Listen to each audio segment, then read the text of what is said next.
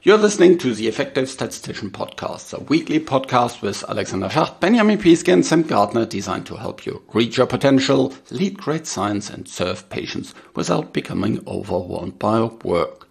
Today, we are talking about challenges and opportunities of combining real world evidence and randomized clinical trial data or other clinical trial data. Really hot topic, so stay tuned for this one. I've been working on real world evidence data for quite a long time. Most of my career I worked on it. And of course, I also worked on clinical trial data. And 20 years ago, we would have never thought about merging them together.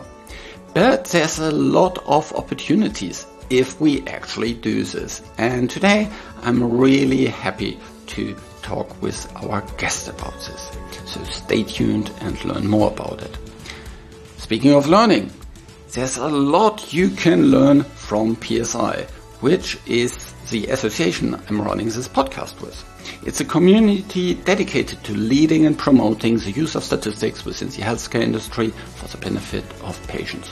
You can learn via the video on demand content library about the free registration to all PSI webinars if you're a PSI member and many, many more activities, including the flagship conference in 2022, which will happen hopefully live in Gothenburg. Head over to PSI at psiweb.org to learn more about PSI activities and become a PSI member today. Welcome to a new episode of The Effective Statistician. Uh, today, I'm really happy to speak with Thomas. Thomas, how are you doing? Hi, I'm, I'm doing well. Thank you. Very good. Today, we are talking about real world evidence, frameworks, HTA. How did you come into that area? Uh, yeah, I think that's been a long road because I've I've been in academia for quite a couple of years now, uh, and initially I yeah I did of course a PhD like any other uh, academic, and and my PhD was about prognosis and and meta analysis.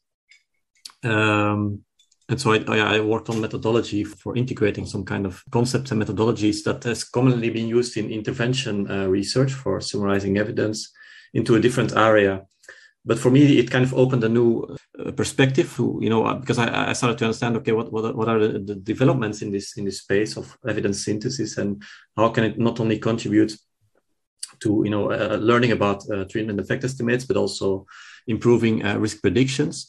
And so this kind of experience opened up new pathways for me to you know to embark on new projects. And one of the projects I started working on some time after my PhD was uh, IMI GetReal where mm-hmm. basically the, the focus was on, on yeah, combining evidence from uh, both randomized and non-randomized settings. And, and, this is the, the kind of projects where, you know, the, the, the luggage or the, the, the experience that I yeah, gained and developed the years before became really handy to explore how these kind of standard methods can be further extended and, and be leveraged for, for more advanced kind of questions.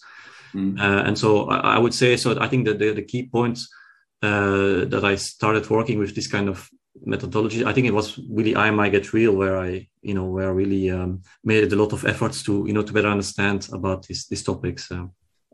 So if you talk about combining clinical trials and real world evidence or observational data, what kind of observational data are you thinking about?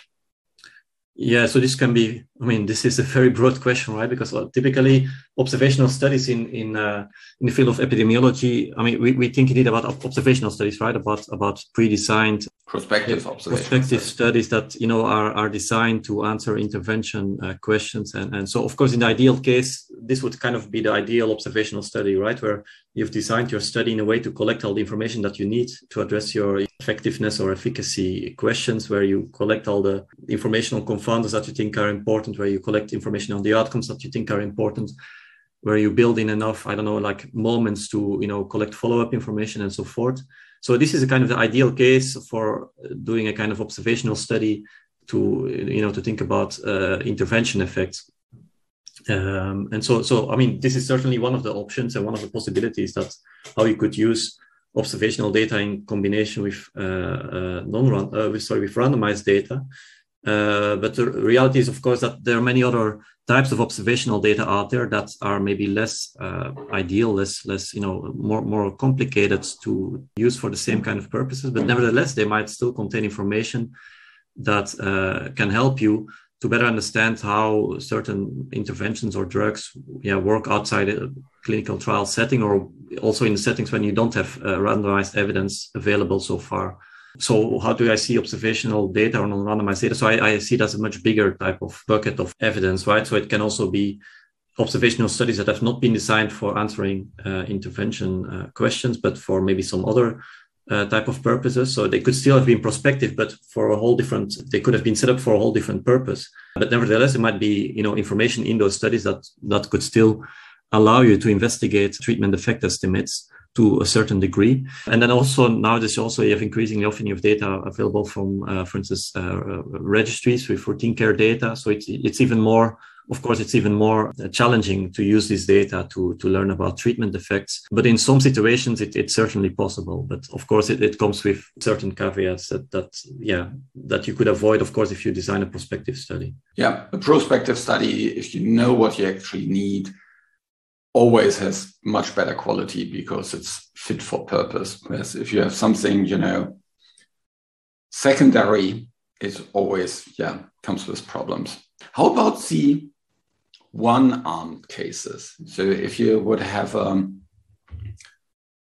you know, data that comes only from a one-armed study, you have a one-armed um, clinical trial maybe or one-armed observational study. Would that also be part of your considerations?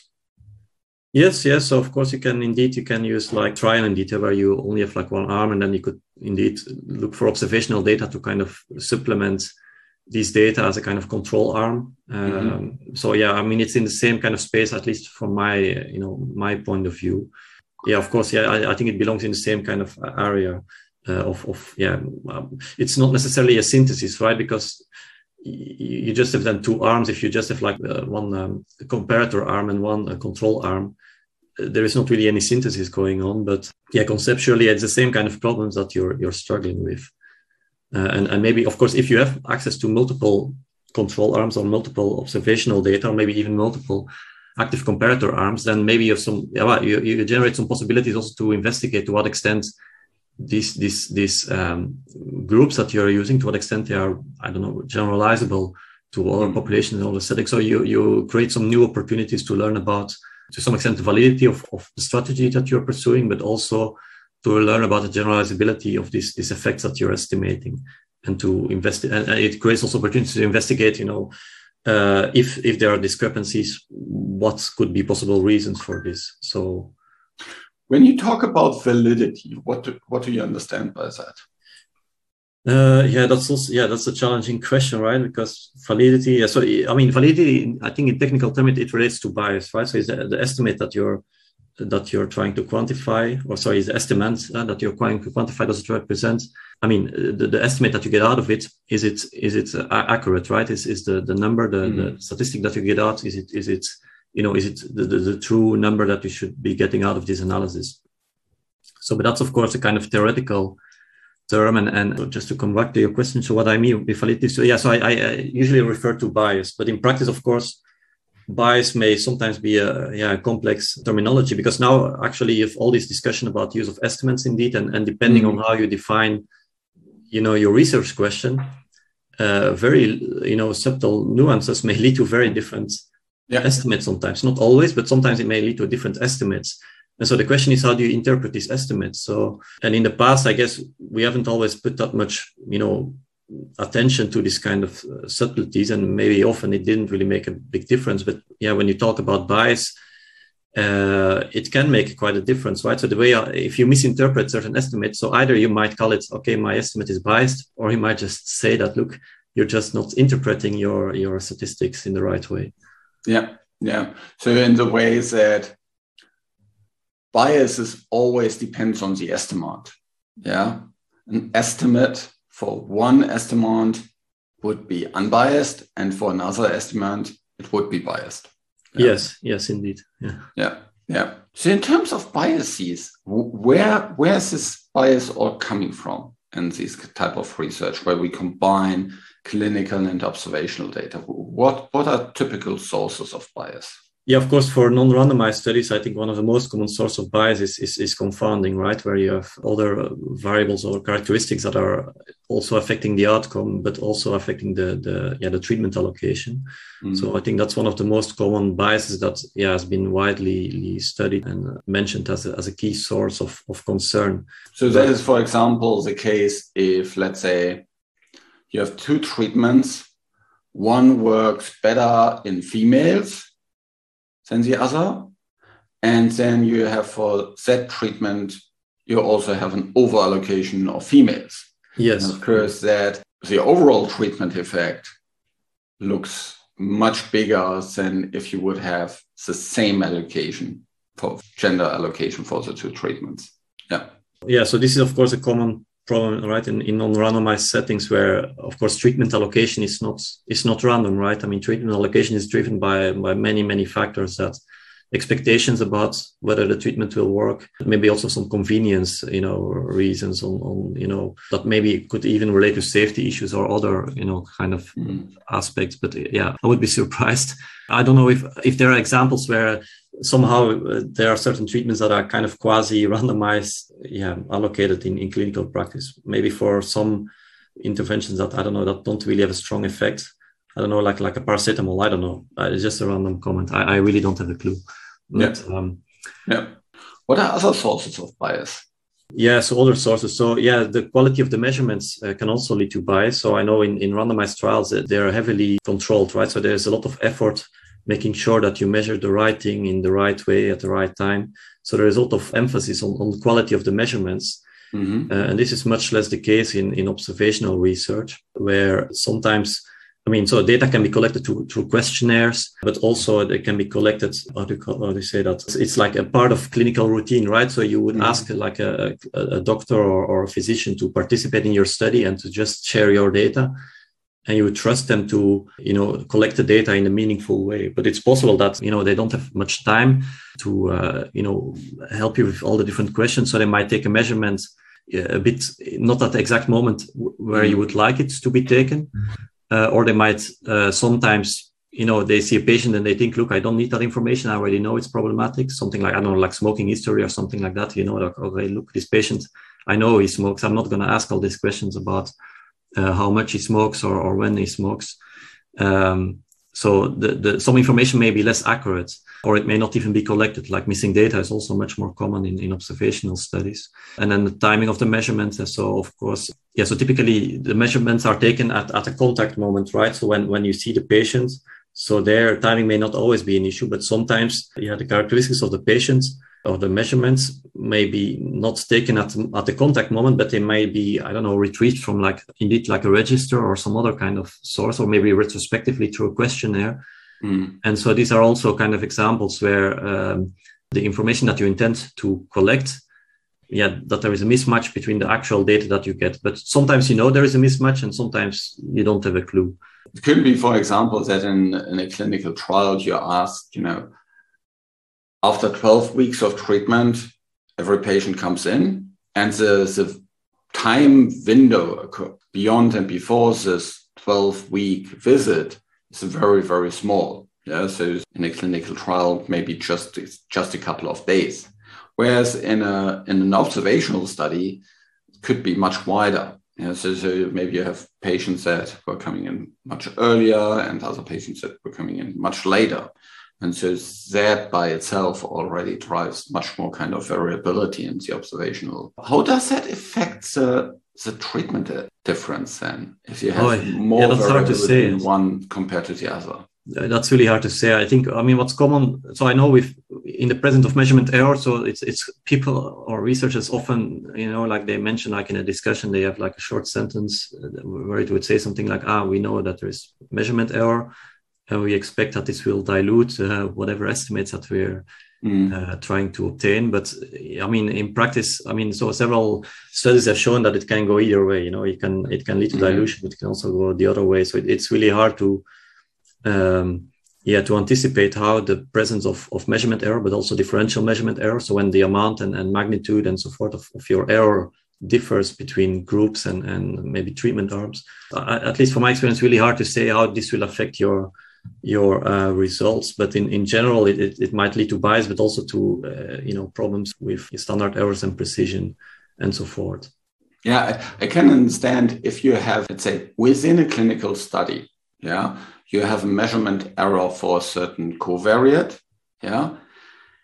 The bigger the measurement error, the smaller the effect of the covariate by design. That's always the case. Yeah. But the problem is if you have this differential thing, yeah, that for one treatment arm you have captured it very precisely, and for the other treatment arm you have more measurement error, then I think it, it's kind of a really difficult thing because then you don't really know in which direction it goes. Is it that case? Um, yeah, so I don't know the exact uh, situations where it just lead to dilution. I know there are certain situations indeed where you can prove that it, it, it only dilutes uh, the mm-hmm. effect. But so we have, yeah, we've mostly looked at more sophisticated scenarios. So we actually, we recently did, did a study where we looked at an IP, so a meta-analysis uh, setting where we have data from multiple like observational studies and, and yeah, mostly observational studies. But then, for instance, the, the quality of those observational studies varies. So different observational studies have different, you know, uh, quality mm-hmm. of measurement and, and different variability measurement error but also a different uh, amount of bias in, in the measurements. And so, so these were already, I mean, it was already too complex to, to have like a single answer on, on how it, it affects estimates. But of course, we have to realize that, that for intervention studies, the main estimate that we are interested in is the treatment effect.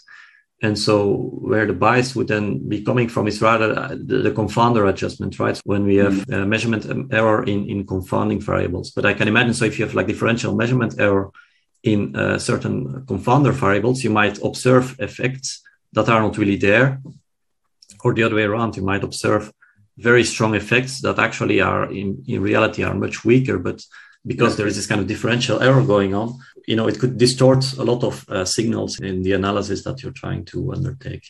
Yeah, yeah, yeah, completely see that. So was this real world evidence event earlier this year, earlier in 2021, Talk a little bit about this and, and your learnings from it. So you have to remind me which specific uh, event uh, this is.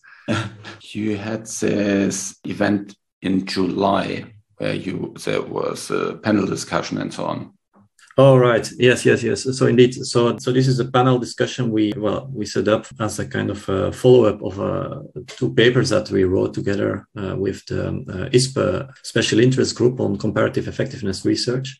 Mm-hmm. So in this panel, we basically so we we had a discussion about uh, the use of, of uh, non-randomized evidence for uh, health technology assessment and, and, decision making. We, we kind of touched upon, you know, the, the, what, what is the current situation, what kind of, what are the possibilities of leveraging uh, real-world evidence, but also how can we leverage real-world evidence in a way that, you know, that's not only analytically possible, but also in a way that it would be accepted for health technology assessment bodies and maybe other uh, authorities that, you know, require evidence to make decisions on, on a more, you know, global level. So what exactly would you like to know about? Uh, what in terms of the HTA acceptance, what's your perception with this real world? You know, this more sophisticated, newer methodology of combining observational studies and, and clinical trials? Yeah, so my impression, so my impression is that I mean, different stakeholders have an interest in you know making more use of, of real world evidence, and and uh, the big question is how how you can do that in in a way that is valid, but also in a way that it's you know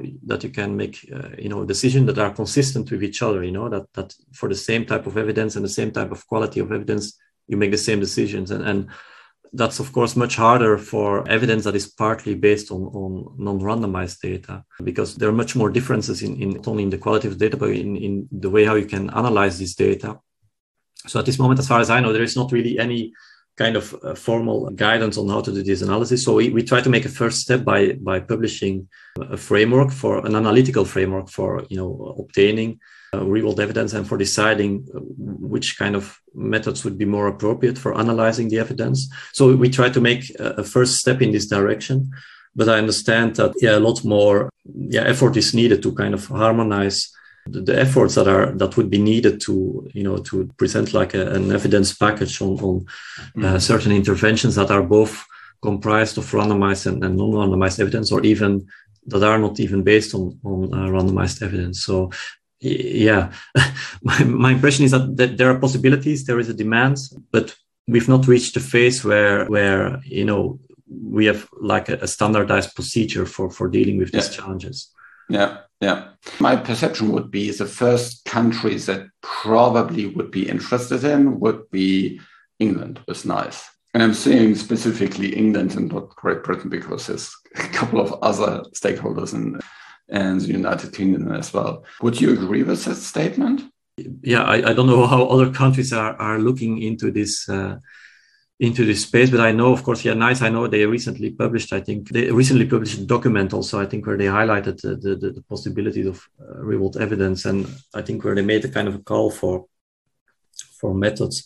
Although I don't know the details, I, I would have to look that up. But I yeah, I I, see that indeed NICE would be. Um, at least my impression is that they're, they're interested yeah, to look into these possibilities Mm. But I might be wrong. So I, am not a member of NICE. So of course, you, you yeah. might better. Yeah, it's, it's always great to check the latest technical support documents there and, and guidances and, and publications from those people that that work on the on the corresponding technical groups that consult NICE. So these are the common people from uh, yeah the different universities, especially in, in the UK.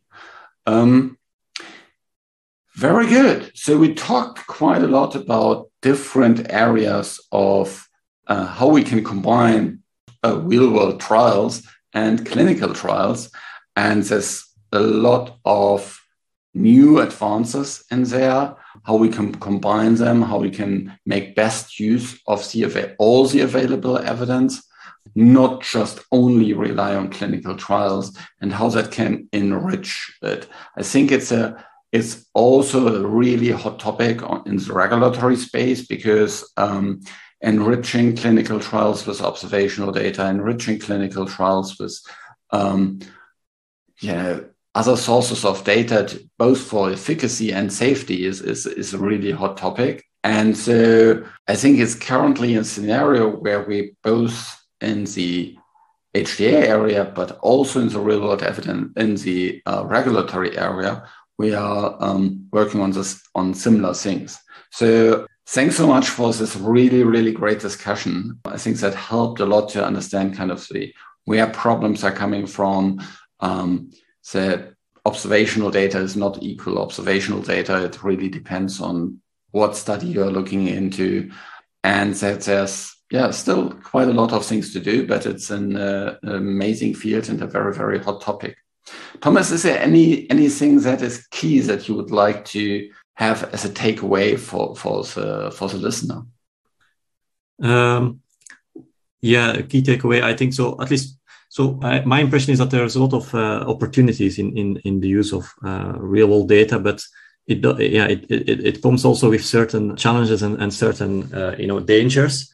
Uh, so so caution is warranted in in in, in this area but regardless, I, I mean, so I'm, I'm optimistic about this, you know, taking this direction, and I'm, I'm really, yeah, I'm, I'm excited about this, you know, because it, it opens up so many more doors, especially in, um, in, in, in spaces where, you know, we need to consider uh, other types of evidence.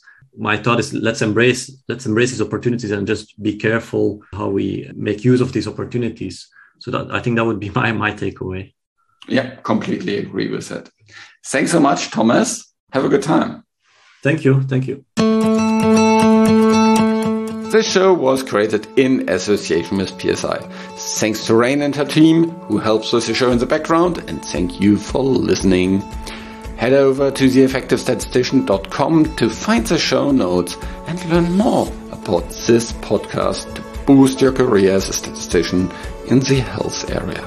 Reach your potential lead great science and serve patients. Just be an effective statistician.